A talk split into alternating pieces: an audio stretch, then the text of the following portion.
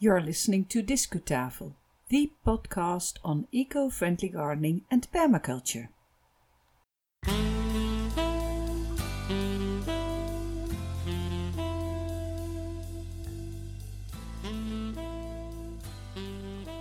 Welcome to episode 76 of Discutafel. There you are again, dear listener, and here am I as well, Yvonne Smit from Discutafel.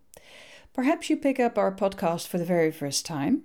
Let's give a special welcome to you, then, new listener. Thanks for tuning in. I hope you like our green audio.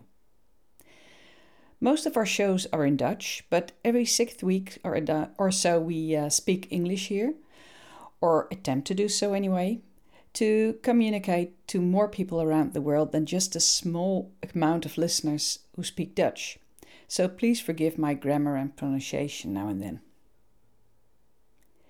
This episode was published on April the 23rd in the year 2020. It's spring, and all of you experience the consequences of a huge health crisis now. But uh, as is the case with most of our shows, the content is suitable for any season and in any crisis and without any crisis. So Let's concentrate on our green world and on a sustainable lifestyle. In this show, you can listen to part 3 of our short series of Discu specials on Dutch wetlands and water. We called the series From Wadden Sea to Garden Pond. And if you happen to have missed parts 1 and 2, please go to your podcast app and check episodes 70 and 73. In this series, we speak about the importance of wetlands as ecosystems and we introduce various wetland types in this country, the Netherlands. And I'm sharing my personal memories with you uh, memories about waterways, about rivers, about my youth, uh, as an illustration of what wetlands and water can mean for you. We take the beaver as an example of an indicator animal for good water quality and the influence a single species can have on the landscape.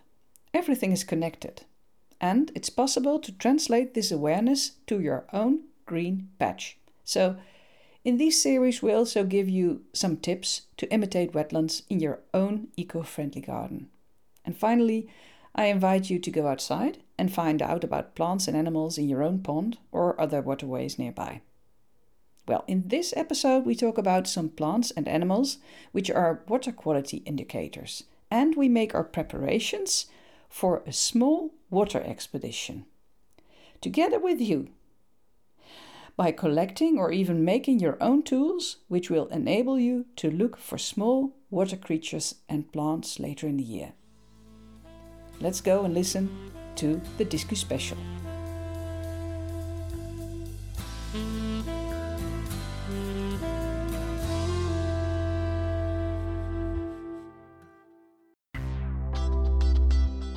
Discu Special.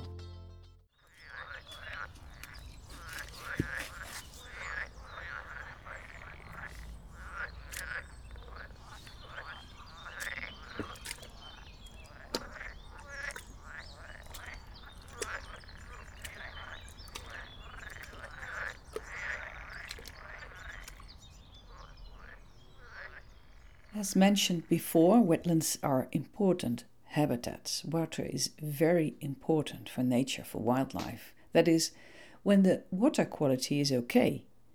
What can you say about the water quality in your own pond or in the city park pool? We'll talk about plants and animals which are water quality indicators. In the show note on discutafel.nl, you'll find some pictures and useful links to more information. Imagine yourself standing by the pond, your own pond perhaps, or the city park pond. Look around. Do you see a variation of plant species in the water? The more species you'll find in and around the water, the better quality the water has. Look at the plants. When marsh marigold or kingcup thrives in your pond, it's about uh, March, April here in the Netherlands, well, then you are a happy gardener.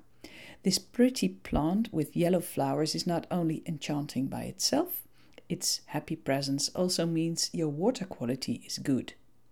In Dutch, the marsh marigold or kingcup is called dotterbloem. The branched bur reed, the yellow iris, and water mints are also indicators that your water quality, well, is rather good. But a plant like floating pondweed indicates the water is contaminated or polluted. In Dutch, this plant is called drijvend fonteinkruid. Floating pondweed produces both submerged and floating leaves, and these leaves are firm green, uh, and they have the sh- an, um, well, let's say, a oval, elliptic, or egg-shaped leaves. Then we have the common reed. In Dutch, it's called riet. This could be another indicator of rather poor water quality, or perhaps we should say this plant itself forms an ecological threat because it grows vigorously. It forms dense uh, stands that consume available growing space. They push out other plants, including native subspecies. Common reed also alters wetland hydrology. It increases the potential for fire and reduces and degrades wetland wildlife habitat. That's due in part to its very dense growth habit. Strangely enough, we can also say reed was used to construct polders here in the IJsselmeer in the Netherlands in the last century. Lots of reed seeds were thrown out of planes onto the water. So there you go. It's not that simple. High nitrogen, oh, difficult word, high nitrogen and phosphorus content may cause problems in the water. Strong growing algae or duckweed prevent light going to the submerged aquatic plants. Native and introduced duckweeds can completely cover extensive areas of water usually still or slow moving water. They grow best in nutrient rich waters. They are common in garden ponds, so when you see a lot of them, it's not a very good sign. But there might be a positive side on this plant too, because duckweed produces relatively more protein than soya.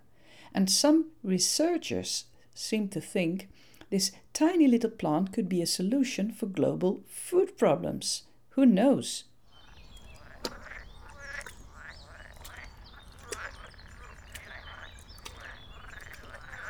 So let's say you are still standing on the edge of your pond or the city park watercourse.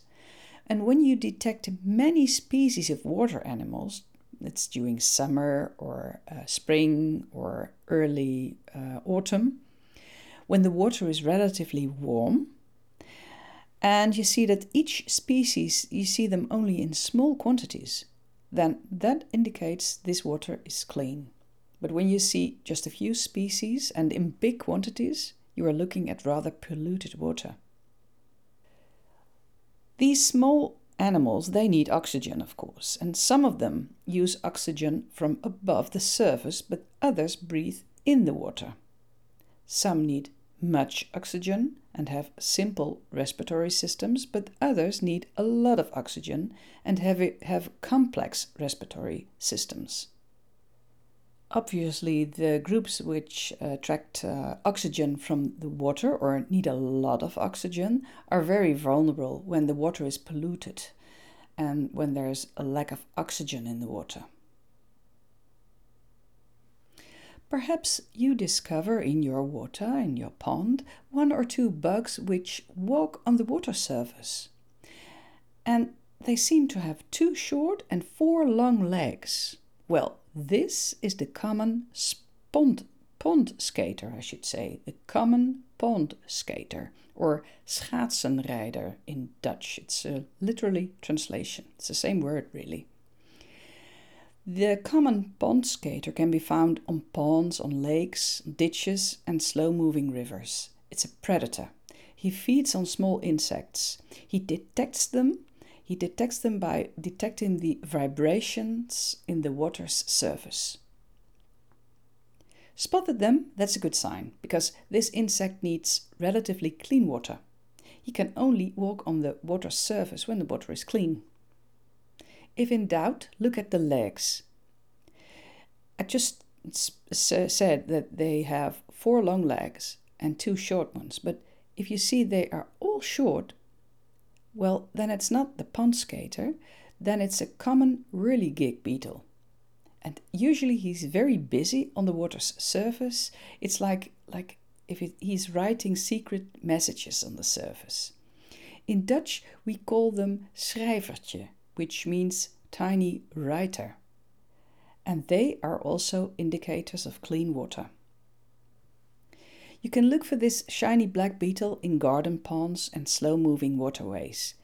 They hunt small invertebrates, and these invertebrates fall onto the water's surface. Or perhaps they dive underwater to catch other animals. My own pond is the habitat of lots of common back swimmers. We call them ruggenzwemmertjes of bootsmannetjes in Dutch. These bugs hunt insects, tadpoles, and fish. Perhaps you know this creature as a waterboatman. It swims upside down under the water surface, and he, he is looking for prey under the surface of the water, or just on the surface, really. The presence of the common back swimmer means my pond water is relatively clean. Um, this insect can bite, be careful when you take it in your hands. And I think uh, this this uh, back swimmer is very welcome in my uh, garden pond because he is feeding on mosquito larvae. Speaking of mosquito larvae, when you spot a lot of them in the pond, it means your water is polluted or at least not very healthy.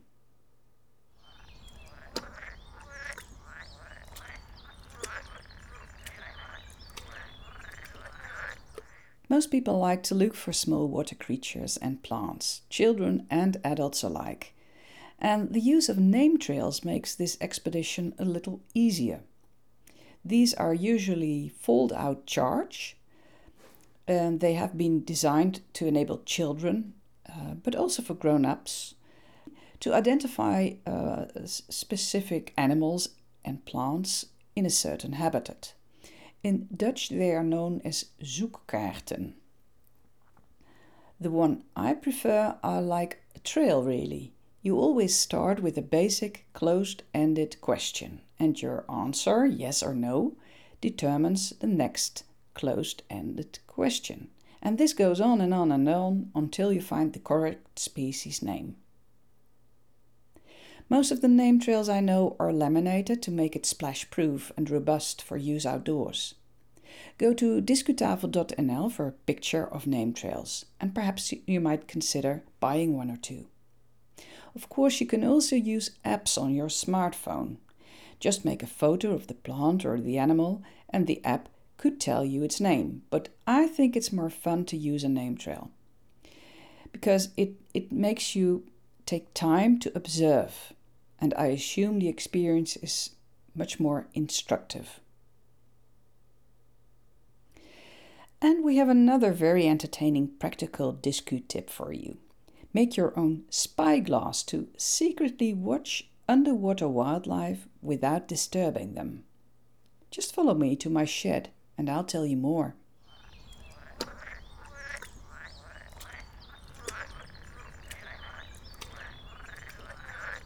A long time ago when I was um, educated as a nature guide, I learned to make my own spyglass for um, to to watch to secretly watch on wildlife in the water. And I remember we made it of uh, tins, old tins, and we um, put away the bottom of the tin, and uh, we um, took a tape to protect ourselves because, of course, when you put away the bottom of the tin, uh, the top as well, uh, the bottom of the tin, it can be sharp. So we we had some duct tape or something and uh, and and uh, put it around the, the, the edge of the of the of the tin. But when I wanted to prepare this episode, this podcast episode, I realized we hardly have any tins in the house at the moment. We usually buy our um, uh, vegetables fresh or in glass uh, jars. So I thought, well, perhaps in the shed there is a tool I can use. So I'm walking towards the shed now, which I'm happy to say I have um, made very tidy just last last week. Very proud of it now. I can walk in the shed. It's only a small shed. We have two bicycles here, and alongside the walls there are shelves with um, tools and, and, and, boxes with uh, garden things and um, pots to, to put to put your plants in. So it's it's well you you just have to to make a circle uh, on the same spot to, to get to everything. It's a small shed, but here in the corner I see something which might be useful. These are old plastic pots. And in the past I already put away their bottom. They're, they're the bottom of the pots and I use them to uh, protect small plants, which I have just planted in the uh, in the garden uh, previously before. Be- uh, for instance, uh, small um, lettuces um, to protect them against the snails and other creatures. And well, I, I think I found something here. It's um, it's a, a plastic jar, so to speak. Uh, the bottom has already been removed, but you can do that yourself if you're very careful, of course. And um, there used to be um, snack tomatoes in it. Perhaps you recognize it from the supermarket. It's about half a kilo of uh, um, snack tomatoes, which were here in here. And um, I think I can use that. I'll walk towards my own pond now and see what I can find. So here I go. My garden clogs, you might hear them. And I go to my pond to test this tool. Getting on my knees at the edge of the pond. Here you go. And putting my new tool in the water. About I think it's about 15 centimeters under the water now and uh, only a couple of centimeters above the water, the edge, so that I can look through my new spyglass. And what do I see? A very young frog swimming here. Hello. Oh, that's nice. You can you can capture them for a while because it's it's um, swimming to the to the sides of the plastic jar, the plastic pot. I'm capturing him now. Oh, it's I'm annoying him a little, I think, only for a short while. But it's nice to to see this. It's because I'm concentrating on looking through the the, the pot, I see it more clearly now, much better than when I would have walked beside the edge of the pond and just watched everything, which was visible on the surface, but you see a lot more now. Well, I'll release him. I'll see what I can see next. Go to the other edge here. See what I have here. Hey, I see a spider. What? Water spider. Walking on the surface of the water. There you go. Gotcha. oh, that's nice. Yeah, I think it's a good tool. I'll put some pictures on discutafel.nl to show you what I'm using now. Perhaps it's an idea that in the, in the next weeks you'll make one for yourself. And um, let's experiment uh, together in the next English episode and uh, see what we can discover Yes, that's nice. I think this is a very useful tool to investigate a little more on the small creatures in the water.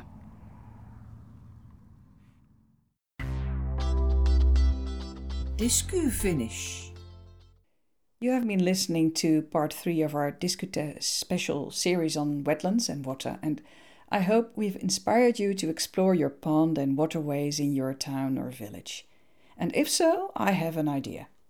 Let us all make an appointment on the edge of our own garden ponds or near another still water. It works best if the water is shallow, not too, too deep, and if you suspect there's a lot of wildlife there and it should be somewhere around um, the end of spring or summer or early autumn.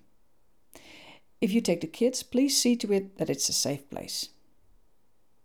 Here's a list of equipment you can use. Get yourself one or, or two name trails or books on water plants and water animals, or special apps on your smartphone, whatever you choose. If you plan to study creepy crawlies, get a dip net and a magnifying glass. A small fish tank or aquarium is handy, or even a white bucket will do. Make your own spyglass now that you know a way to do that. And in our June episode or so, when the water has warmed up, we'll go outside and find out about plants and animals in our ponds. I expect this next English episode to be online as from the 4th of June 2020, but first I'll publish two Dutch episodes. In the meantime, let's go outside, and until next time.